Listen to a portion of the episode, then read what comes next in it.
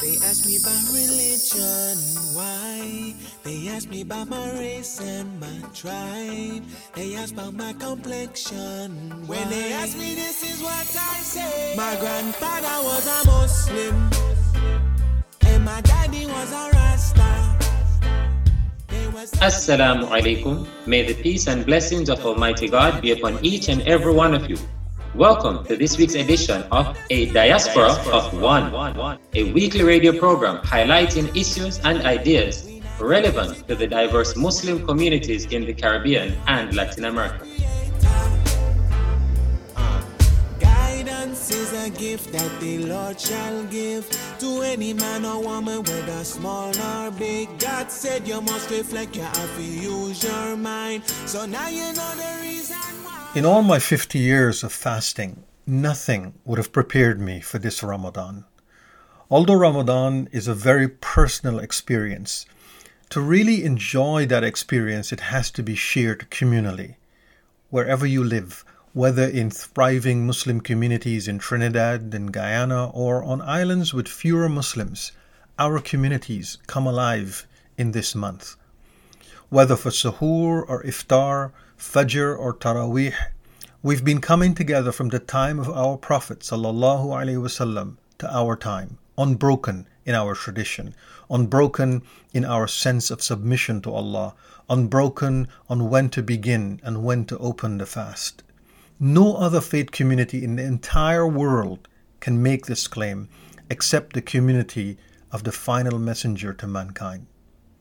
If we focus on the fast alone, the hunger and the thirst, without focusing on the spirit of the experience, we would miss out on the beauty of Ramadan, a month the Messenger sallallahu alaihi wasallam described as Sayyid al-Shuhur, master of all the lunar months. It's impossible to divorce the cultural practice we embrace in Ramadan from the act of worship itself. That's why nothing could have prepared me or you for a Ramadan during a pandemic. Suddenly, we can't gather as we normally would to open the fast or pray the nightly Taraweeh Salah. These days, highly intelligent people are intensely discussing the permissibility of praying Taraweeh virtually and participating in virtual Jumu'ah Salah. But there is one thing you can't do virtually. You can't eat virtually, and there is nothing virtual about going hungry for 15 hours. Eating together is priceless, and it has very little to do with what's on the menu.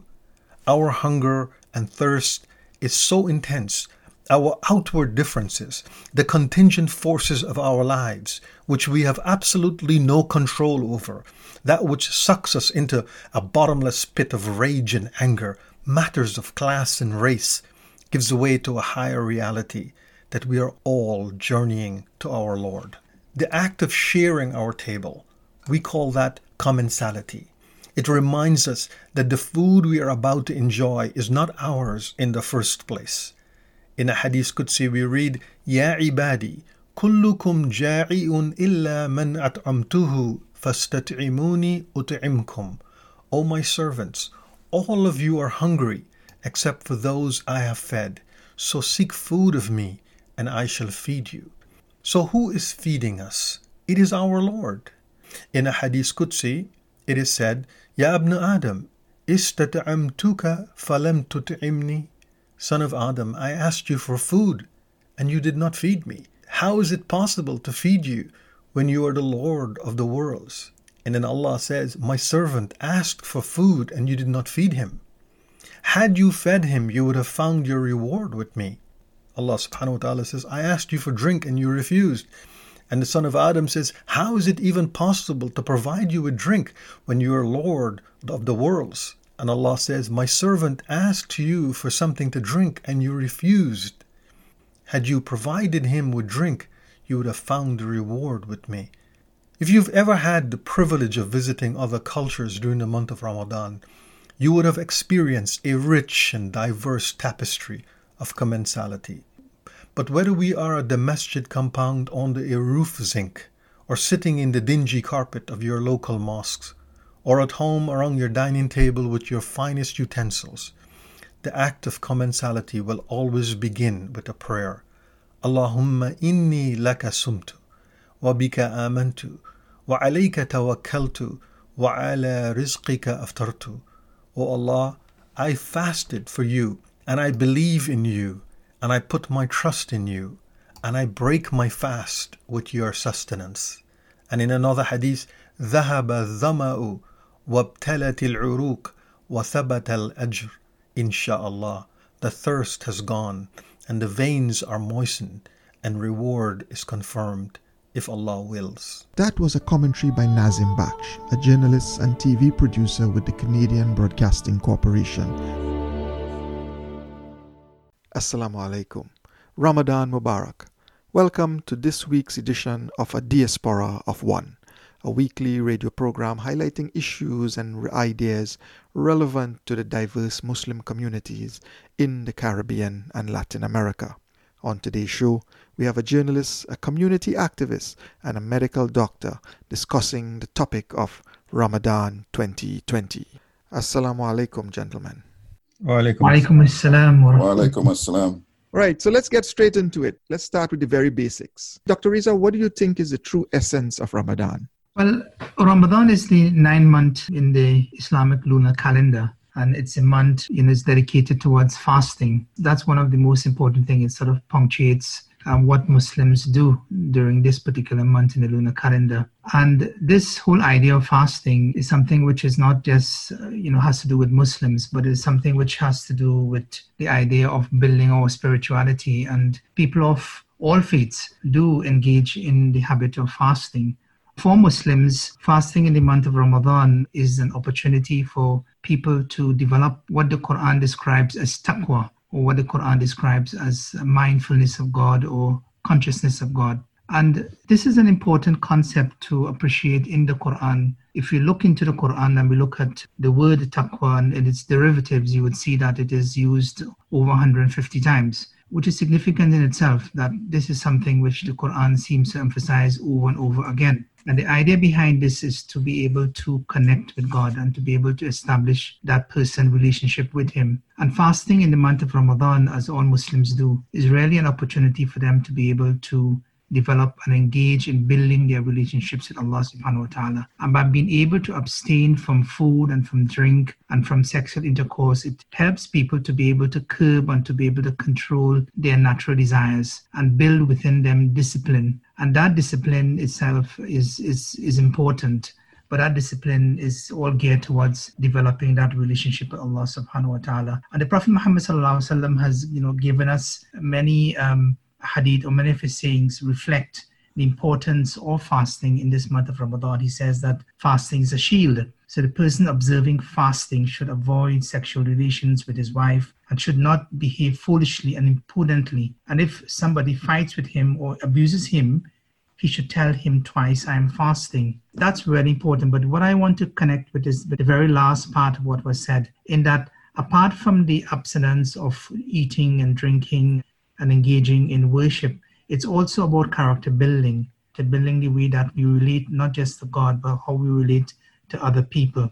The beautiful stuff that Brother Riza mentioned, which is directly from what Allah subhanahu wa ta'ala tells us in the Quran, that the purpose of fasting, لَعَلَّكُمْ تَتَّقُونَ, is that you seek from the month of fasting, that's what we call taqwa. Taqwa is the fulcrum of Ramadan. It is the very essence of what the fasting is all about. And sometimes when we think of the word taqwa, people talk about fear, but it's more a God consciousness. It's more like awe, feeling a sense of awe in our relationship with Allah. When you fast, the hunger and the thirst awaken some sensibilities in you. And that's why we have this hadith Qudsi where Allah Azza wa Jal, Asawmu li wa ana ajzi bi. Allah says, fasting is from me and I shall reward it. That is something very profound. So, what is this taqwa, the fulcrum, as I said, of Ramadan? Imam al Qurtubi, one of the great Imams, said that it is to obey the commands of Allah, to respect His prohibitions, and to fulfill the obligations that Allah has placed upon us. Uh, so, the first one, obey the commands of Allah, respect the prohibitions, and fulfill the obligations, both inwardly and outwardly. That is really what taqwa is. And as Brother Riza said, it's mentioned so many times in the Quran in so many distinct ways. We have this hadith of uh, Mu'adh ibn Jabal, Prophet peace be upon him said, on the day of judgment, an announcer will say, Where are the muttaqeen? Where are the people who have taqwa, who have this God consciousness in them? And they will stand up from under the shade of the compassionate Ar-Rahman, and they will behold their Lord. They are the ones who purify their actions inwardly and outwardly. That is really what taqwa is. And so this month of Ramadan, there is so many beautiful remarkable benefits of fasting in the month of Ramadan, down to the person who experienced it by not eating and drinking and not being able to sort of brush your teeth as often as you would during the normal day. People might develop the breath has a certain scent, a certain smell. And sometimes people become conscious. If you fasted, you become conscious of it. And even that smell, the Prophet, peace be upon him, said, is better than the smell of musk in the eyes of Allah, in the ranks of the angels. So this is a month in which immense benefit, and it is also the month in which the Quran was revealed. Shahr Ramadan alazi unzila fihi al-Quran hudal nas. The Quran came down in this month. So this month is elevated, and that's why it's referred to by our Prophet peace be upon him as Sayyid al-Shuhur, the foremost of all the months. You know, when we think of Ramadan, basically the first and the most immediate thing is about abstinence from food and drink. But it's so much more than that. Alim, wouldn't you agree? Indeed. Um, if I were permitted to use a modern analogy, I would suggest we look at the modern day computer. We have hardware, we have software. Uh, we don't see the software, all we see is uh, the outer form of the computer. Ramadan essentially seeks to re examine the software that drives the human being. So it denies it all the physical needs that it thinks it absolutely needs in order to focus on the software, on the internals on the, the psyche, on the mindset, uh, the attitude adjustments that we need in order to be better human beings, in order that we experience our own being and, and those around us experience us in a more elevated sense in a better way to improve the human experience. All of this that is happening in terms of the essence, we're staying away from the food, we're staying away from all the bad deeds, we're staying away from everything. But at the end of it, what it is we're hoping to achieve I would suggest that we are hoping to achieve an elevated state where we, in every action that we conduct ourselves in, in every manner, that as we try to be the best in conduct, and this is what the human experience is all about. When you speak about the social ills of society, for example, you'd see it's the worst of conduct, and everyone frowns on it, regardless of faith tradition or none. So we are trying through the exercises and the rituals and the denials of physical needs in the month of Ramadan to reprogram, readjust ourselves so that in the human reality, in, in our social settings, we are better human beings. And I also think that, reflecting on your question, Brother Riyad, is Ramadan, in a way, is the destroyer of illusion. It takes away this idea that this world means something more than what it means. We become reliant on the world rather than reliant on Allah. Majestic is His name. What it does, it breaks these desires for the world and puts us in a state where we connected to our Lord. Because why else would anyone fast? How, how do I know you're fasting today or anyone is fasting? I could look at someone and says, are they fast? There's no signs. There's no reason to fast except it is the command of Allah. That Allah has commanded those who are obedient to Him from mankind to fast. This is the fast that if you look at all the faith traditions in the world, none of them have this continuous linkage to our prophet peace be upon him who showed us exactly how to fast for 1400 years and counting so we're doing something that basically unbroken from the time of our prophet peace be upon him to now an entire month not one day not 10 days not half a day but an entire month every single day to repeat the same action over and over. So why are we doing it? For the same reason, Sheikh Sha'rani, he says, you know, it can't be copied, it can't be imitated. You have to do it with intentionality. And that is the beauty of this month in the way we uh, as a community come together and observe this month of Ramadan. This month, especially with COVID 19, is not a normal Ramadan. It cannot be practiced as we normally do. So, how can we still achieve this true essence of Ramadan during these times of pandemic? We've just spent the last few minutes talking about connecting with God. And if you think about what this pandemic has done for us in terms of social isolation and lockdown, we are not unable to utilize our community iftars as well as utilize the mosque and congregational prayer. But beyond that, every single thing that we need to do as Muslims in the month of Ramadan, we can do. And Allah subhanahu wa ta'ala is not just found in the mosque. Allah subhanahu wa ta'ala is everywhere. You know, He is with you wherever you are. And that's important for us. He's closer to us than our jugular vein. When we remember Him, He remembers us. If we understand that and we understand that Allah is close to us and we are trying to develop that relationship with Him, it means that wherever we find ourselves, in this instance, we find ourselves in the midst of a pandemic, in the midst of a lockdown. But it doesn't mean that wherever we find ourselves, whether it means social isolation or otherwise, that we can't develop that relationship with Allah subhanahu wa ta'ala because Islam does not have with it anything like a priesthood type of system where you need intermediaries between one and God. You know, we can connect with God directly, and wherever we find ourselves, we can do so. And I truly believe that if people were to consider this carefully, they would find themselves developing a very close relationship with Ramadan, despite all of the lockdowns and all of the you know the inconveniences that we are currently undergoing. Just want to add that in Ramadan, when you're fasting, while Ramadan becomes this communal affair, as Dr. Riza was saying, we get together at our mosque, our Islamic centers, at the homes of our families to break the fast collectively, to sit at the same table, to enjoy a meal, to have discussions, to talk about things. That's the communal part. That's not integral to the fasting. The fasting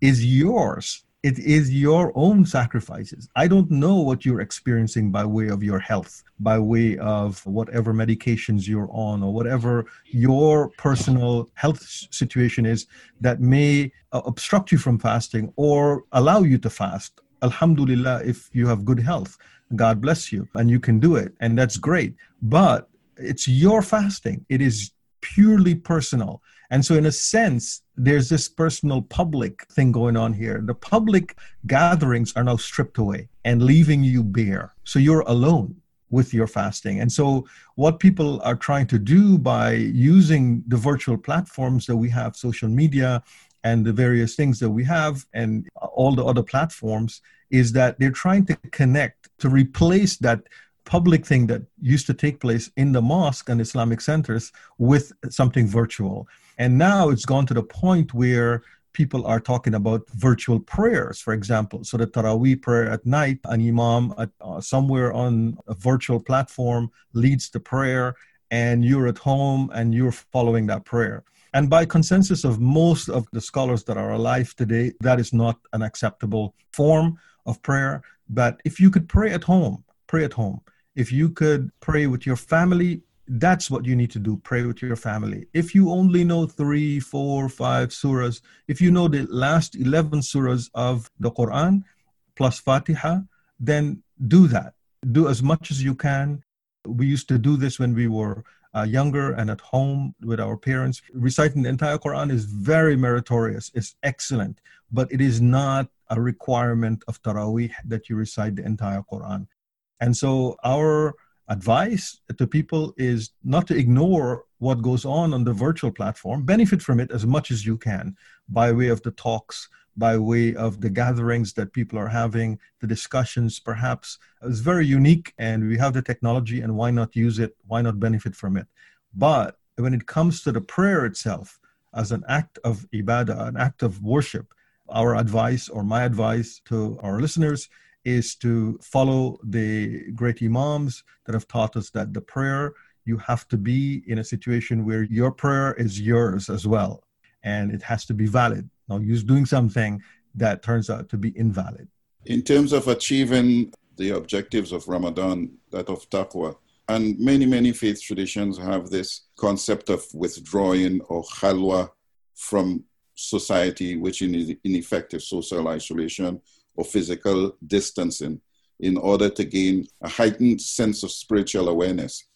This particular situation where we are locked into our homes provides us somewhat of that context. Although we share our homes with other members of the family, we're disconnected from the community.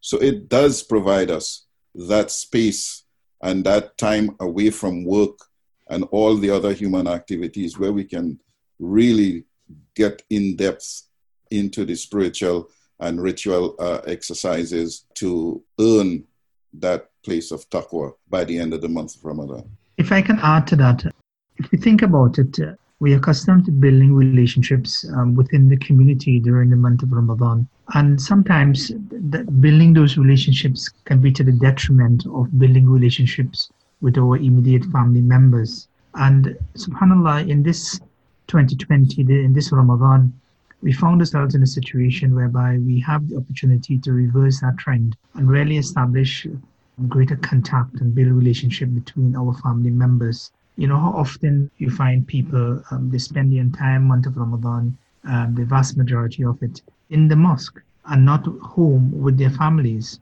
And now we have the opportunity to do the reverse, to be able to spend a lot more time, to be able to pray with your family members, to be able to get up early in the morning, have something to eat, to be able to break the fast together in the evening, to be able to sit and read the Quran together, to be able to study together, to be able to exercise and play together, to be able to share uh, the experiences together.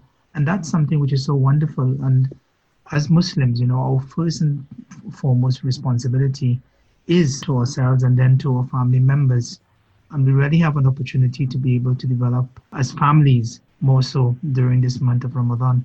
That's a very interesting point. Yes, people go to mosque to pray and people go to mosque for iftars and for that whole community affair. But maybe the benefit or the good side or the positive side of this thing is that we are now forced to stay with our families. The idea is not to be forced to be with your family, but it should be a natural outcome. Absolutely. And just to give you an idea, the way that we have organized here as a family, before the month of Ramadan started, everybody posted their resolutions, the Ramadan resolutions, in a big whiteboard, and it was all written down. So everybody knows exactly what every other person in the family wants to be able to achieve. Um, and that was the first thing. And then the second thing is that, and therefore we can help each other to be able to achieve those goals. Then when it comes to prayer, the same way that you would have in the mosque, you would have a timetable for when prayer in Jama'ah is being held. Well, the same thing here. So there's a prayer timetable, and everybody knows when we're going to be praying as a Jama'ah. Um, for meals, of course, everybody is breaking fast together, everybody's eating together. And so that you find that we're able to do a lot more things as family together. Uh, we have a family study circle together so that the family members will come together and share um, an advice or a reminder um, from the Quran um, together as a family. And these are things, um, you know, that this month of Ramadan really um, has helped us be able to come and be a lot closer to each other.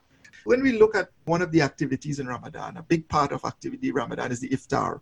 And it's done at the mosque, and a lot of poor people benefit from this iftar by coming to mosque and being a partake of a, a, very nutritious and, and pretty good meal. But now that the mosque close, what solutions can you guys offer to the mosques out there, to the community of how they can still prepare these meals and share it with the needy people in this particular time. In the Caribbean, where you have smaller communities where people depend on the masjid to prepare the iftar or the, the meal that opens the fast, is a very vital part of people's experience in Ramadan. And so I think that in, in smaller communities, that can continue where maybe one or two people with social distancing prepare the meal and then you have people come and pick it up or have it delivered if possible if it's affordable to do that. So that people who are fasting for 12 and a half hours you know in intense heat or maybe having to work and so on and so forth and not having to go home and then prepare their own individual meal and that would be a tremendous help to them to experience Ramadan in a bit more easier way. So I think that given this pandemic and the social distancing and so on, and not being able to gather physically at the mosque doesn't mean that you take away the, the purpose of the iftar, helping people to experience the fast of Ramadan in a bit more easier way. Added to that, in the midst of this pandemic, there's also a downturn in the economy and many people have lost their jobs and many people will lose their jobs in the future so life is going to be very difficult. And just maybe in this month of Ramadan, people will learn to be able to perhaps live with less, perhaps eat less, perhaps be a little bit more healthy, perhaps be a little bit more connected with Allah subhanahu wa ta'ala, but perhaps also learn the little that they have with others. And this is where, you know, we people have to start thinking not just about themselves, but also about with the little that they may have, how they can share it with others, because this will certainly be needed as the days go by in the midst of this pandemic. Well, in the days of plenty, it's always me. In the days of scarcity, it becomes we. And uh, it reminds me of my childhood, actually, when mother was responsible to get food on the table. And uh, they would be shouting uh, across the streets, hey, girl, what you have there to cook? And so that was the kind of trading that took place in, in the community in which I grew up. So it's history repeating itself. Uh, we have to look after each other and we have to do it in a way that is sustaining to the community in terms of our health, mental as well as physical. So all we can do is encourage each other to look after each other. All right, gentlemen. So we are fastly approaching the end of the program. Um, any last words? I will start with uh, Brother Riza. Well, I think uh, I, my my last words would be that um, I I hope that everybody has you know, a fruitful and productive Ramadan. I mean, we remember the the central point about Ramadan. It's about building our relationship with Allah Subhanahu wa Taala. And despite the lockdown that is going on, you know, we have all the means to be able to achieve that goal. The prayer, the fasting, um, the dhikr, the remembrance of Allah subhanahu wa ta'ala, all of and the reading of Quran, to be able to spend time with our families, everything that we would normally we would need to be able to develop that relationship, we have and we can do it inshallah. Alim, what would be your last comments? I think we have to use uh, words properly. Uh, social distancing is not necessarily what we are looking for. We are looking for physical distancing. So in these times, we need to get that sense of community or sustain it the best way we can. Use technology uh, to feel that sense of, uh, of, of togetherness that we are all in this project of building our taqwa in the month of Ramadan. We are physically separated, but don't socially isolate in the sense of staying away from each other. Use your phone, use your Skype, use whatever means you have to, to keep that sense of togetherness. And the gentleman who we started the whole program with, Nazim, what would be your final comments? Well, I'll end by saying that I pray that this Ramadan for people uh, becomes one in which we really taste the sweetness of, of taqwa, of God consciousness, that it becomes uh, the key to knowledge and key to success and the key to salvation. And as Allah says in the Quran, uh, faraj min kulli from all a liberation from all our worries and our dependency on the creation of Allah and taking us back to our dependency on God Almighty uh, and our relationship with Him. And with that, uh, my dear listeners, we have come to the end of the program. I wish to thank all of you who are listening, and certainly I wish to thank the panel who visited here with us today uh, to discuss this very, very important topic in, and uh, very ongoing topic in the Muslim community, the month of Ramadan. Thank you, Nazim, for joining us today, and thank you, Dr. Riza and, and Alim. It was a pleasure having you gentlemen on the program, and uh, inshallah, we'll see you guys next week. Assalamu alaikum. Wa alaikum assalam. Alaikum assalam. They ask me about religion, why? They ask me about my race and my tribe. They ask about my complexion. Why? When they ask me, this is what I say. My grandfather was a Muslim, and my daddy was a Rasta. They were searching for the truth, and the Quran gave the answer. They put their hands up to the